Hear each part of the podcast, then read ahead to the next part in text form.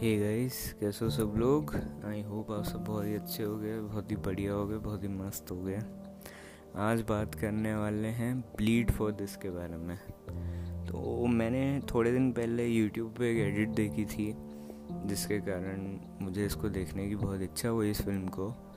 तो विनी पैजियंजा सर के जीवन पे ये फ़िल्म बेस्ड है एंड ये एक बायोग्राफिकल ड्रामा है। या बोल सकते हैं कि ये एक बायोपिक है बेसिकली बायोग्राफिकल तो ये जो आ, बोल सकते हैं आ, क्या बोल सकते हैं इसको या बेसिकली इसको बायोग्राफिकल स्पोर्ट्स फ़िल्म भी बोल सकते हैं ठीक है? तो सबसे पहले तो इसकी स्टोरी के बारे में बात करते हैं। विनी पैजियंदर सर जो है वो एक बहुत बड़े बॉक्सिंग लेजेंड है। एंड uh, सिर्फ़ वो सिर्फ़ उस एडिट की वजह से एंड यू नो मैं जिम थोड़ा बहुत उसमें मानता हूँ मैं जिम वगैरह करता हूँ।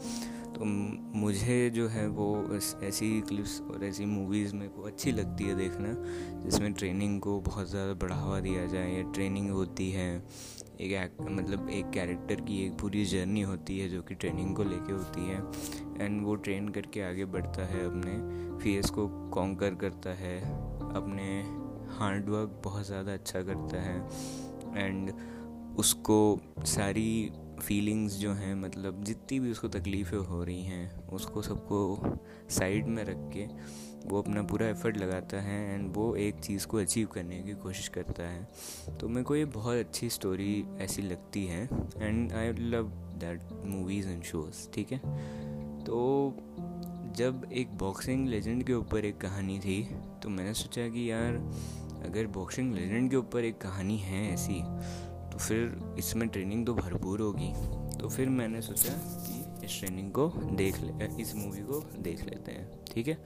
स्टोरी अगर मैं तुमको बताऊँ कुछ तो स्टोरी कुछ ऐसी है कि विनी जो सर हैं विनी पे जो सर हैं, उनकी जर्नी के बारे में बताया गया है कि वो कैसे एक बॉक्सिंग लेजेंड हैं एंड उनकी जो फर्दर जर्नी है, जहाँ से उनके बहुत सारे सेटबैक्स आते हैं एंड वो आगे उनको कैसे कॉन्कर करते हैं एंड उनके ऊपर बढ़ते हैं एंड एक बहुत बड़ा ट्विस्ट आता है उनकी लाइफ में। उसके बाद में भी कैसे वो अपने आप को मज़बूत करते हैं एंड किस तरीके से उसका सामना करते हैं, ये तुम्हें जो है वो उसके अंदर देखना पड़ेगा मूवी के अंदर।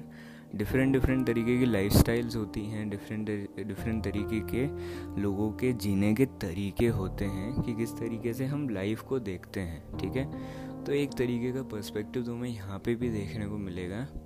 एंड एक जो इंसान का true passion true love and उस स्पोर्ट्स की तरफ़ या उस आर्ट की तरफ़ उसका देखने का नज़रिया जो रहता है, वो भी तुम्हें देखने को मिलेगा इस मूवी में। या ठीक है, इस मूवी में, या बोल रहा था मैं, या सीरीज़ इस मूवी में। तो थोड़े बहुत टेक्निकल एस्पेक्ट्स के बारे में बात कर लेते हैं। तो मेरे को एक्टिंग डिपार्टमेंट में जितनी भी कास्ट थी coach father mother family Vinny sir जितने भी एक्टर्स थे, सारों ने बहुत ही गजब की एक्टिंग करी है। Same to same actor Whiplash में भी थे। तो उन्होंने वहाँ पे भी बहुत गजब का काम किया था, यहाँ पे भी बहुत गजब का काम किया है। एंड बहुत ही, जिस तरीके की मैं एक्टिंग एक्सपेक्ट कर रहा था, वैसी थी। अगर मैं मेकअप डिपार्टमेंट की बात करूँ, क्योंकि ऑफकोर्स अगर ये बायोपिक है तो रिलेटेबल कैरेक्टर्स होने चाहिए एंड वैसा का वैसा ही कैरेक्टर दिखना चाहिए, जैसे कि ओरिजिनल थे। तो अगर उसकी बात मैं करूँ तो वहाँ पे भी एकदम रियलिस्टिक लुक देने की उसको कोशिश करी गई है। फ़िल्म को वैसे ही फिल्माया गया है जैसा उसको होना चाहिए था। एकदम रियलिस्टिक फील उसको करवाने की कोशिश करी गई है। Not that realistic of Bohemian Rhapsody वो बहुत ज़्यादा थी, क्योंकि अभी के हिसाब से और पिक्चर की क्वालिटी को मेंटेन करने के लिए भी आपको certain level of things use करनी पड़ती हैं। तो जिसके कारण वो क्वालिटी अच्छी लगती है बहुत बट जो माहौल बनाने की कोशिश करी गई है या जो और बताने का दिखाने की कोशिश करी गई है, वो अच्छी करी गई है, ठीक है? बाकी ह्यूमर जो है वो विनी सर की जो पर्सनैलिटी है, उसके हिसाब से ह्यूमर काफ़ी हद तक रहा है अच्छा रहा है मूवी में ऑल पूरी की पूरी मूवी में। एंड एक जो बेस या एक जो बोल सकते हैं कि मेन मैसेज मूवी का है, वो है नेवर गिव अप का, ठीक है? तो वो उन्होंने बहुत अच्छे से देने की कोशिश करी है। एंड जिस तरीके की विनी सर की लाइफ रही है तो वो बहुत इंस्पिरेशनल लाइफ रही है। And for that you should watch this film ठीक है? अगर मैं एडिटिंग की बात करूँ तो एडिटिंग यहाँ पे मेरे को अच्छी लगी। कोई भी अननेसेसरी सीन मेरे को नहीं लगा, या कोई भी सीन मेरे को ऐसा नहीं लगा कि इसे काटा जा सकता था, या इसको मतलब क्या बोल सकते हैं, ये ज़बरदस्ती ऐड हुआ है, ठीक है? हर चीज़, हर सीन बढ़िया से डिटेल से दिखाया गया है एंड हर चीज़ का और हर सीन का एक मतलब है एंड मुझे कहीं से कहीं तक नहीं लगा कि इसको एडिटिंग की ज़्यादा ज़रूरत थी। अगर डायरेक्शन की बात करें तो डायरेक्शन जिस तरीके का होना चाहिए वैसा ही रहा है। जिस तरीके से इंसान की बायोपिक में इंसान की हर चीज़ को दिखाया जाता है, उसको बहुत ज़्यादा ग्लोरीफाई करके उसको एकदम हीरो नहीं बनाया जाता है, जो कि बहुत सारे लोग करते हैं बहुत बहुत बार बायोपिक्स में। वैसा नहीं हुआ है, पर उसको अलग तरीके से बताया गया है। मतलब इन द सेंस कि जैसे कि रहनी चाहिए वो, ठीक है? क्योंकि इंसान की अगर आप जीवन कथा बता रहे हो, उसकी जीवन जो भी आत्मकथा जो भी है, उसको तुम बता रहे हो तो उनकी नेगेटिव पॉजिटिव्स दोनों आनी चाहिए स्क्रीन के ऊपर। तभी तो मज़ा है उसका, ठीक है? क्योंकि नेगेटिव से भी हम सीखते हैं एंड हम पॉजिटिव से भी सीखते हैं, ठीक है? तो दैट्स व्हाट मतलब उसका मीनिंग ही वही रहता है। ठीक है? बाकी जिसकी बात मैं करूँगा, थोड़ा बहुत जो कैमरा एंगल्स कैमरा वर्क रहा, बाकी वो मेरे को अच्छा लगा। काफ़ी बढ़िया था। बॉक्सिंग मैचेस अच्छे हैं, बढ़िया हैं, देखने लायक हैं हाइप अच्छी बनाई गई है। उसके बाद में ट्रेनिंग सीन्स को जैसा होना चाहिए था, वो वैसे ही हैं। अगर मैं इसको बोलूँ तो मेरे को इसका डायरेक्शन जो है वो ऑल इन ऑल मेरे को अच्छा लगा। ठीक मतलब एक क्या बोल सकते हैं अच्छा डायरेक्शन लगा जो कि मूवी के हिसाब से अच्छा था ठीक है? उसके बाद में आ, बोल सकता हूँ मैं इसका बैकग्राउंड म्यूज़िक मेरे को बहुत अच्छा लगा। मूवी पे सूट हो रहा था बढ़िया जम रहा था एंड मूवी को सपोर्ट कर रहा था ठीक है? जिस तरीके का आ, उसमें पूरी फ़िल्म में सेटअप बनाया गया है वो भी बढ़िया था। एंड ह्यूमर uh, जैसा मैंने बोला अलग आखिरी तक में रखा गया है उसको क्योंकि पर्सनालिटी वैसी है ठीक है? बाकी रिलेशंस ह्यूमन बिहेवियर के बारे में भी इसमें बहुत अच्छे से बताया गया है। एंड जैसा कि मैंने बोला कि एक जो स्पोर्ट्स की तरफ़ या उस आर्ट की तरफ़ एक इंसान का नज़रिया रहता है देखने का ठीक है? हम क्यों एक चीज़ को करते हैं? अगर कोई आर्टिस्ट आज सोचता है कि उसको अपना काम करना है उसको म्यूज़िक बनाना है एंड uh, उसको पियानो बजाना है उसको गिटार बजाना है ठीक है? उसको कुछ भी प्ले करना है तो वो सोचेगा कि मैं सब कुछ छोड़ देता हूँ and I would try for मैं पढ़ाई छोड़ देता हूँ ठीक है? क्योंकि मुझसे पढ़ाई नहीं हो रही है। ठीक है, उस आर्टिस्ट की ऐसी सोच है। तो पढ़ाई नहीं हो पा रही है, ध्यान नहीं लग पा रहा है तो क्या करें? और मुझे पूरा ध्यान उस चीज़ पे देना है। तो अगर इस चीज़ को हम इतना रिस्क कर सकते हैं, यहाँ तक रिस्क कर सकते हैं तो एक जो डिवोशन होती है उस आर्ट की तरफ़, वो अलग तरीके की होती है, ठीक है? एंड एक नज़रिया जो होता है ना लाइफ की तरफ़ हमारा, कि हमें करना है हमें किसी भी हाल में उसे अचीव करना है। क्या होगा? अगर एक तरफ़ हमारे सामने पूरी लाइफ कुछ नहीं करना हुआ और एक तरफ़ हमारे सामने हुआ कि हम रिस्क करके कुछ कर सकें तो हम रिस्क वाला ऑप्शन लेंगे।